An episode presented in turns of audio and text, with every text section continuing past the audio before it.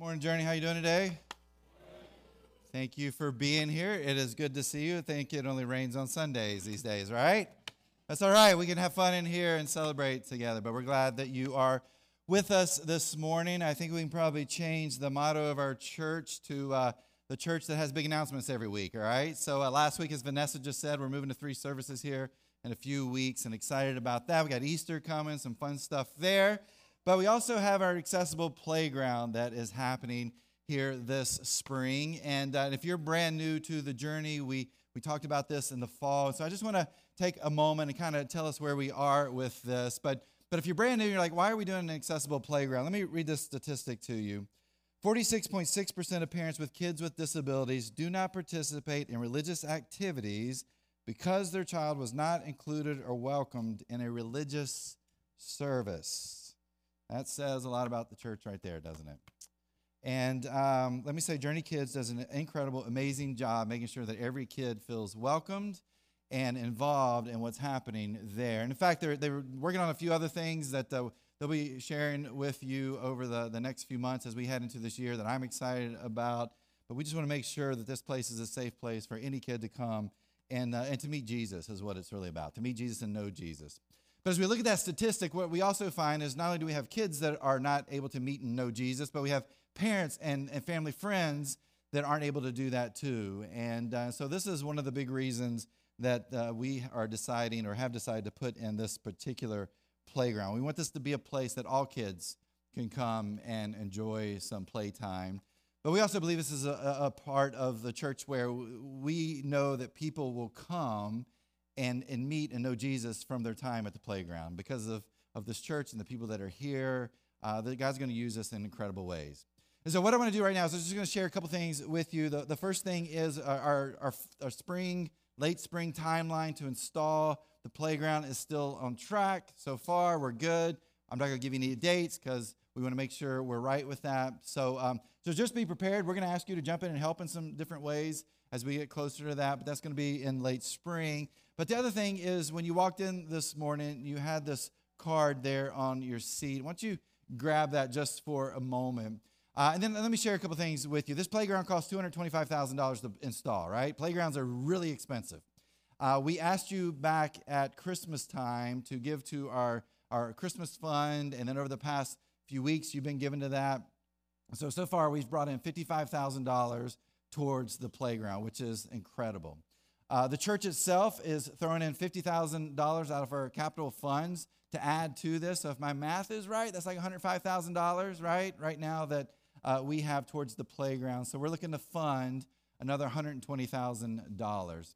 And so this is where you come in on this postcard. There's one action step for you right now, okay? Take it home and pray over this. And here's what we're asking you to do. The first thing says, I'll be praying God uses this playground to help more people meet and know Jesus. And maybe that's where you are. You're like, man, I'm going to be praying that this is what is going to happen through this. And so we want you to, say, yep, that's me, and I'm going to fill that out.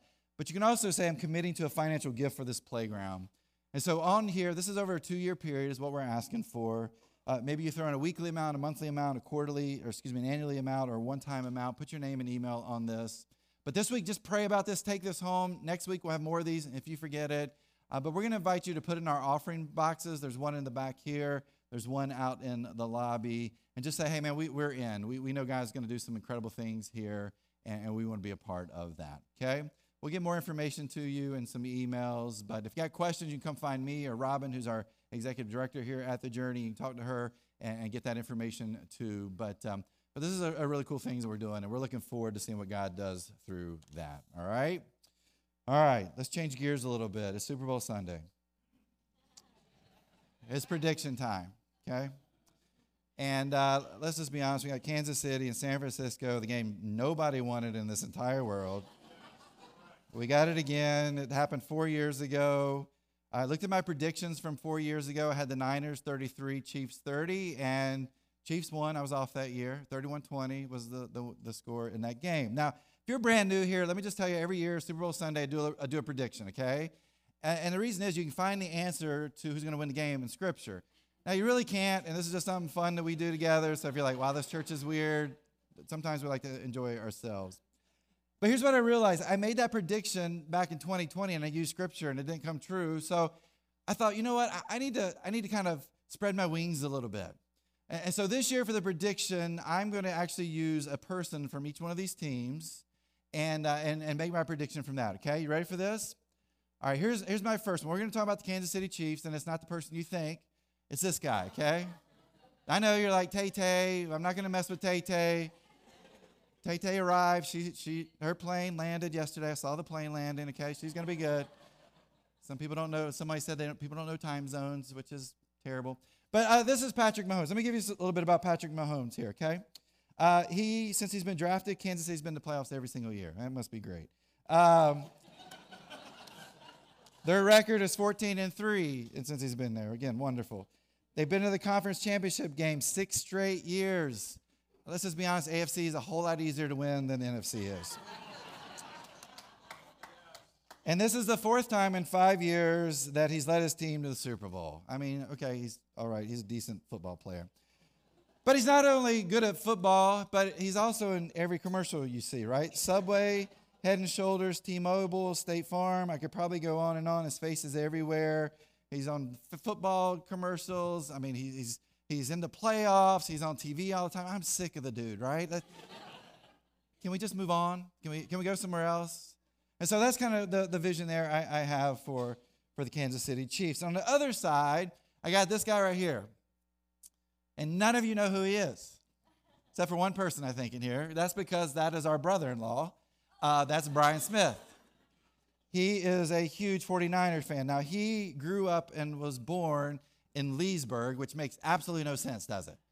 But he ended up being a huge 49ers fan. Now, I've known Brian for 15 years, and I know him because he started dating Kara's sister, Brittany, and when we used to live out in Haymarket, um, as they were dating, he would come to our house quite a bit. In fact, he, he actually got to the point of where he'd babysit our kids for us so Karen and I could go out on, on dates. And, and that relationship that he and Brittany had, it grew, and, and I ended up officiating their, their wedding.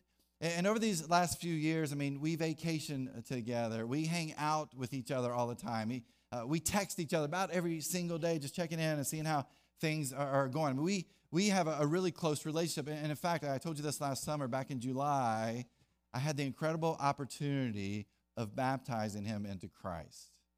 And so this is my brother-in-law right here, right? A, a brother in Christ, a brother-in-law, uh, probably one of my best friends in, in the world. And so this is this is an easy prediction for me today to make. Okay, uh, here's my score for the game: 36-31, and I am going with Patrick Mahomes to win this game. I will do anything to not have Brian's team win, win the Super Bowl tonight. So, yes, I got his permission to do all this, just in case you're asking. All right, let's get to some serious stuff. You ever been to Chuck E. Cheese before? Some of you are like, this keeps going downhill. I'm just setting you up for the, the kicker here in a little bit. But uh, if you've been to Chuck E. Cheese, it's like Lord of the Flies, right? I mean, that is like the most chaotic place I think I've ever been in my entire life. Kids are running around, chasing each other, pushing each other. They're leaving bodily fluids on everything that's there. They're jumping off of tables. Um, they're screaming and yelling. One year we were there with our kids, and we only went like three or four times because I couldn't handle it. Nobody really could. And, I watched this kids like getting all the tickets are coming out of the game. This other kid, like the flash, runs through, grabs all the tickets, and takes off with them. Now, thankfully, a parent like, hey, you can't do that. But um, but it is like Lord of the Flies. And here's the other weird part. Have you ever watched parents in, in Chuck E. Cheese? They're just like sitting like zombies at the tables. And I don't know if it's something in the pizza, but they're just like, we're not paying attention. We don't care. This is Lord of the Flies. We're going to leave here in a little bit. It's kind of the mentality it seems like. But that place is chaos, pure chaos. But it's not just Chuck E. Cheese that's chaos. Our lives are chaos too, right? our home lives, our relationships, our jobs. Like if you were looking at your calendar right now, you probably have very little space to take a break and, and to rest. And then we look at our communities and, and they're full of chaos. We look at our world, it's, it's full of chaos. Chaos is all around us. And today we're going to talk about where that chaos comes from. If you were here last week, we started a brand new series called Beginnings, and in it we said, hey, when you look at the Bible, and there's more than this, I'm sure, but as we look at there's like these six six beginnings that we, we find. And as we look at these six beginnings, they, they really build on each other. And not only do they build on each other, but they tell us the story of the Bible. They tell us the story of God. They tell us the story of Jesus. And they also tell us our story too. so in this series, we're looking at those six beginnings. And last week we started with creation, right? We talked about creation. We're like, God created everything, and the ultimate creation was you and me. It was humanity, and we were created to be in this relationship with God. But even in this relationship, chaos shows up. And we read about it in Genesis chapter 3. Here's what it says. Verse 1 says, Now the serpent was more crafty than any of the wild animals the Lord God had made. He said to the woman, Did God really say you must not eat from any tree in the garden? Let's be honest. This is one of the strangest stories in the Bible, right? Now, I, am just going to tell you, we, we, we've got creation, everything seems to be good, and God created all this stuff, God creates humanity, there's a relationship. Next thing you know, there's talking serpents that, that are in this story. Now, I just want to take the talking serpent part and just kind of put that off to the side. That's, that's for another message some other time. I, want to I want to focus on what this talking serpent is, is doing and saying. Because what we find here is that it's questioning God. Look at verse 2. The woman said to the serpent, We may eat fruit from the trees in the garden, but God did say, You must not eat fruit from the tree that is in the middle of the garden, and you must not touch it, or you will die. A little bit of an issue here because what Eve says isn't entirely true.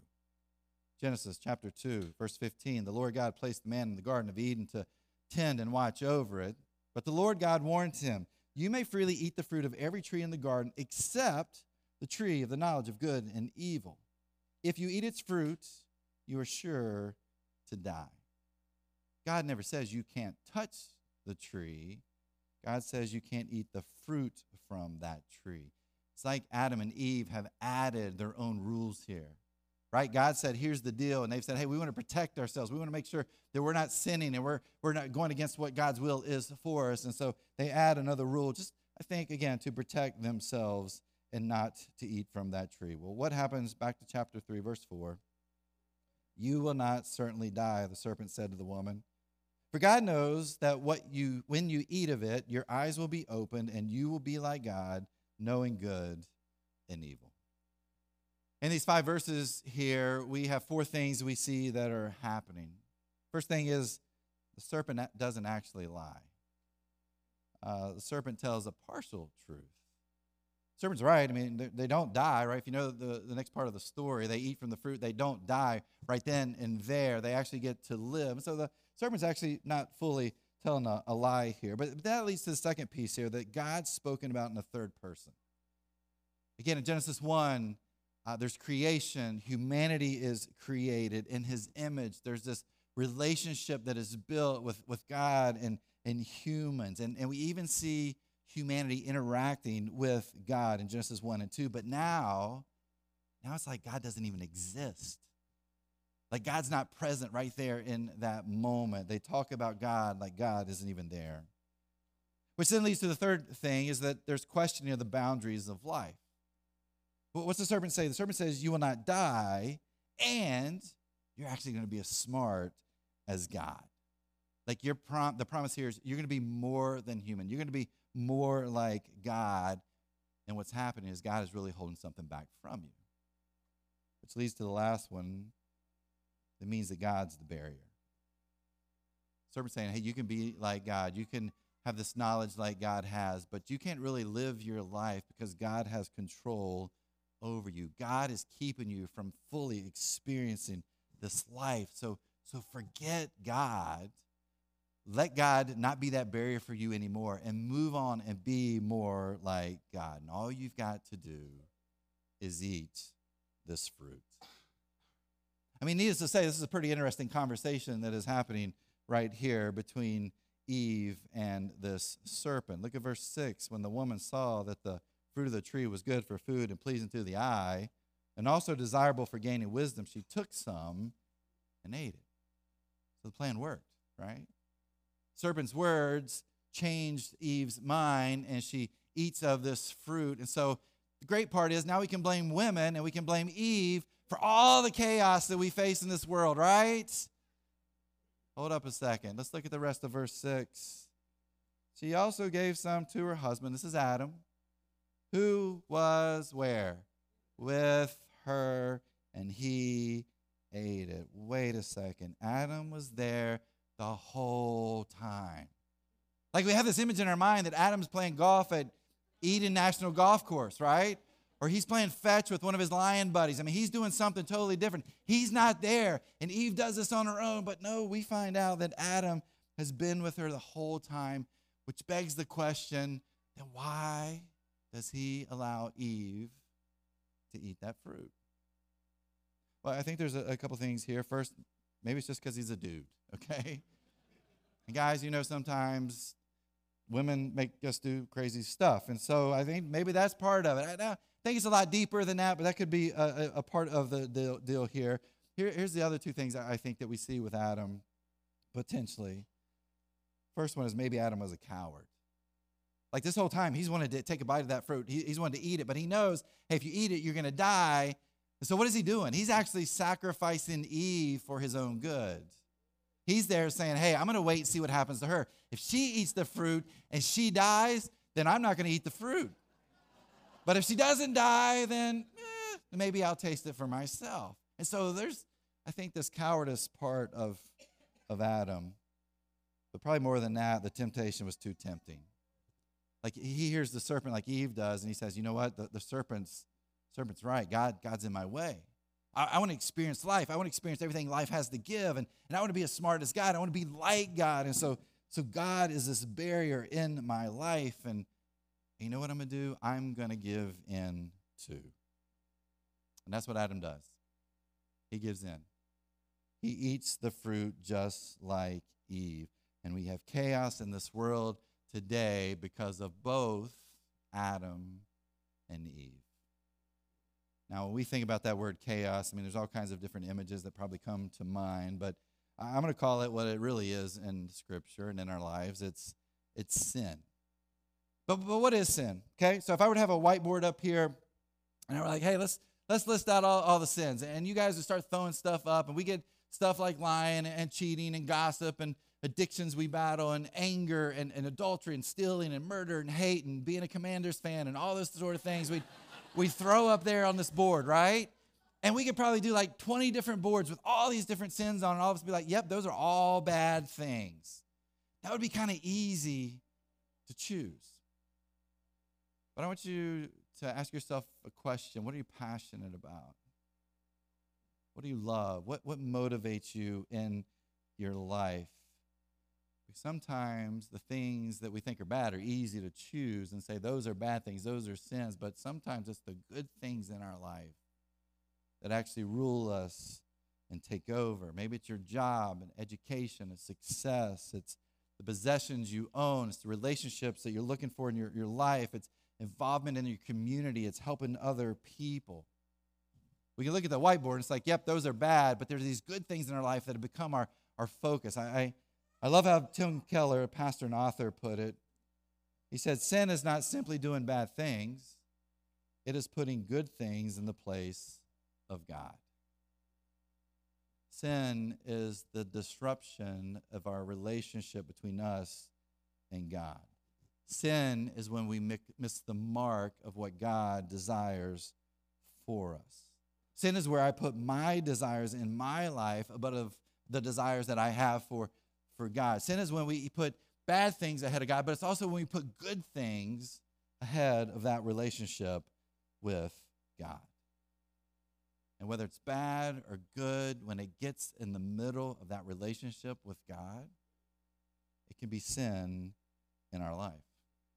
But as you think about that idea of sin, I want to kind of take this a step further because I think there's a there's a deeper culprit here that causes us to sin in our life. If you're reading the Core 52 um, reading material with us this year. Some of you are, and I love it because you know you're like, "Hey, I'm reading. It's great." And uh, if you're on our, our group chat, people are just throwing stuff in all the time, and it's really interesting to, to see what everybody's putting and where people are as they're reading through it. So it's great. There's still a few more copies out there if you want to jump in. But um, but if you've been reading this in chapter three, the author Mark Moore, he's talking about this story, and he says that sin that we struggle with all comes from pride. Here's, here's what he says He says, Pride isn't merely a sin, it's the sin. We read through Scripture, and we look at the, the events in people's lives, and what do we see over and over again? You know, if you really look deep, you find pride is the problem, right?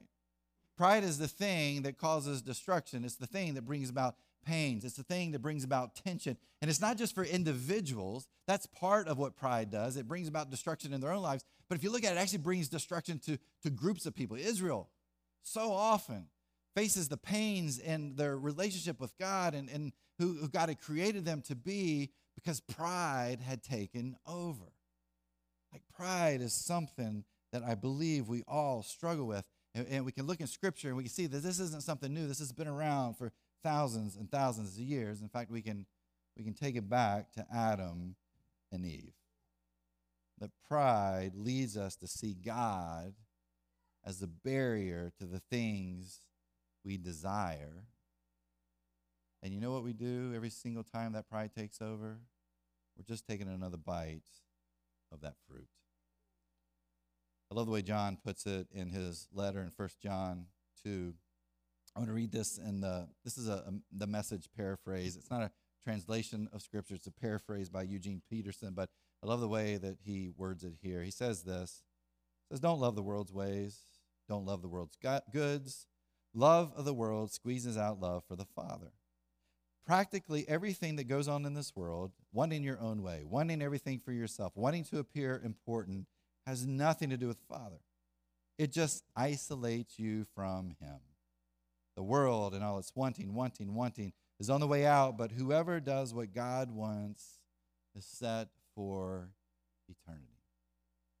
Again, Mark Moore in chapter 3 of Core 52, he puts it this way for 1 John 1. He says, These are the prides of passion, possession, and position. When, when pride rules us, our passions become our desires. And, and that's the bad ones and also the good things in our lives. Our, our possessions become the thing that, that we live for. Our positions are what we give all of our, our time and, and our effort to. And so, in the end, these things take over as our desires more than our desire for God.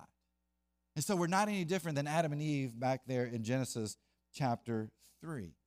We, we see God and we're like, God, you're, you're a barrier to my happiness. You're a barrier to me being fulfilled. You're, you're a barrier to me having fun in life. You're, you're a barrier to the stuff that I want. You're a barrier to the achievements I'm looking for and the success I'm, I'm reaching for. God, you, you are in my way, and this is what I want for myself. And so pride is the thing that leads us. And then when that becomes the thing that we focus on, our pride takes over, that relationship with God is disrupted and it's broken. Many times we get to this place in our life, and this is where we get stuck because we'll say, Hey, I want a relationship uh, with God. I, I want to follow Jesus, but, but I, I look at myself and I, I, look at where I've been and I look at where I am right now, and, and I just don't know if God can, can love me because of the past. I don't know if God can love me because of where I am right now. And I, I want to do this, but those desires are, are so strong in my life, and, and we probably feel helpless like Adam and Eve. But there's more to the story. Look at verse 7. Then the eyes of both of them were open, and they realized they were naked, so they sewed fig leaves together and made coverings for themselves. Like these guys had everything, right? They're living in paradise. They've got this intimate connection with God. They've got a job to do. They've got power. They've got a place to stay. They've got uh, a place that, that, that to care for. I mean, God has put them in, in charge of this, this garden but then they give into their pride and say, hey, I'm more important than God. And so they eat the fruit. And in that moment they eat the fruit, what do they realize? They realize they've disrupted this relationship. They realize they're missing the mark of what God desires for them. They realize that they have created chaos, they have created sin all around them. They see that they are naked. And so they get some leaves and they make some garments for themselves. And, and I'm betting in that moment, as soon as they eat that fruit, they're thinking, well, this is it.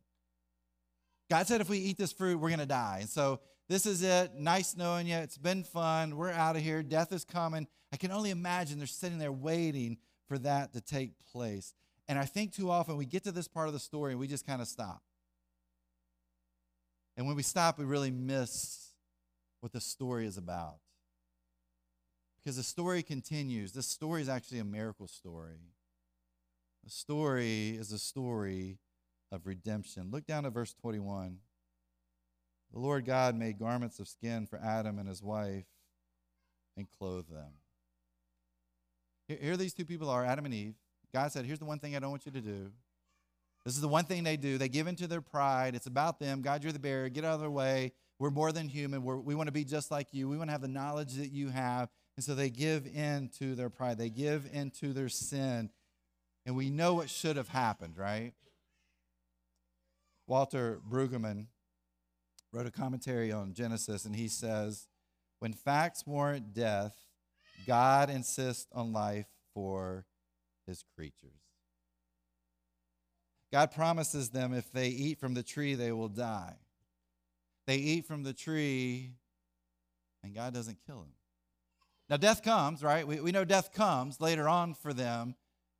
But, but I, I read that and I think to myself, this is a God of second chances. Like in that moment, God should have said, You're done, you're out, I'm moving on, I'm gonna try something else. You're gonna die, but that's not what God does. God gives them a second chance. Not only does God give them a second chance, what else does God do? God sacrifices an animal for Adam and Eve. God kills one of his own creations because why? Because he has this unconditional love for Adam and Eve. He says, I know what you're doing, I know what you've done, I know what you're looking for, and I still love you. And he sacrifices one of his own creations to create this garment for them to wear. I think about you and me, and we are just like Adam and Eve. Here's the deal we always eat from the tree, right?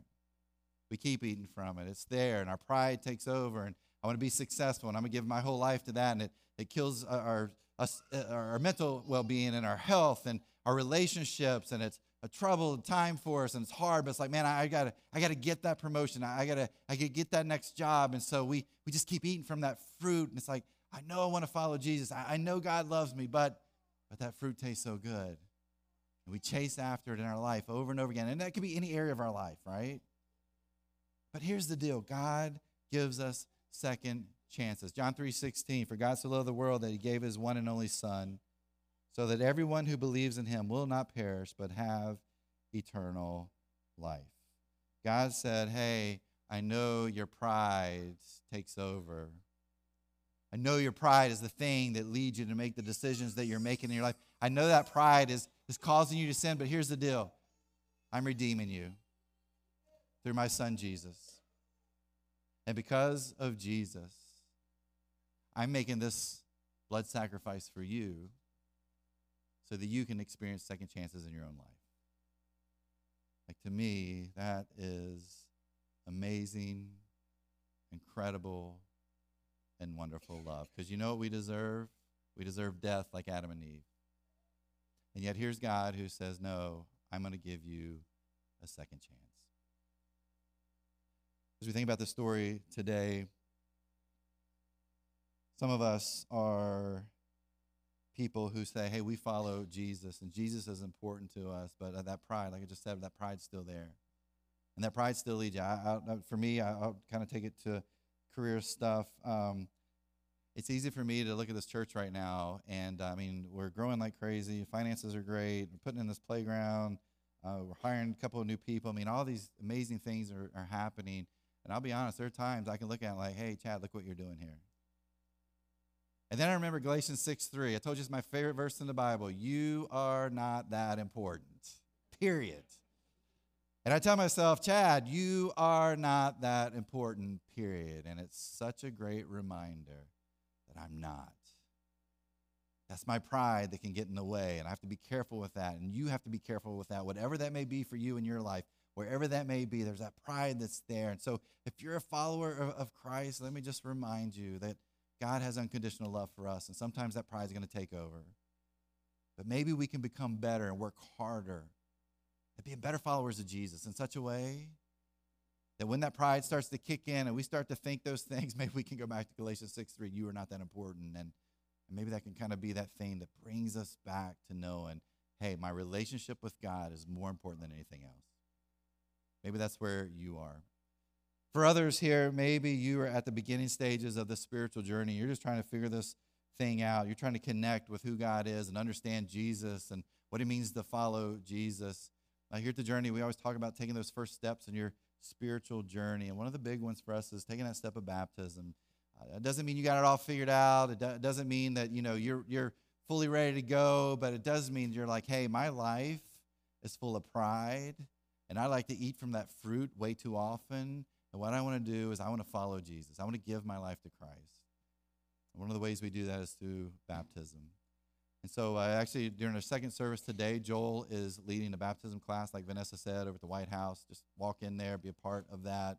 Uh, or you can take the connection card that's in front of you, take a picture of that QR code. It'll take you to our Linktree. There's the connection card on there. You can fill that out and let us know. Man, we just love to have that conversation with you. We're going to have a baptism after our second service uh, today. We got a few more people that are jumping in to be baptized here in the next couple of weeks. Uh, for Easter, we're going to do a baptism Sunday. So, and this is just a great way to take that step and say, hey, I am all in. And I'm tired of eating from that fruit. And thank you, God, for second chances.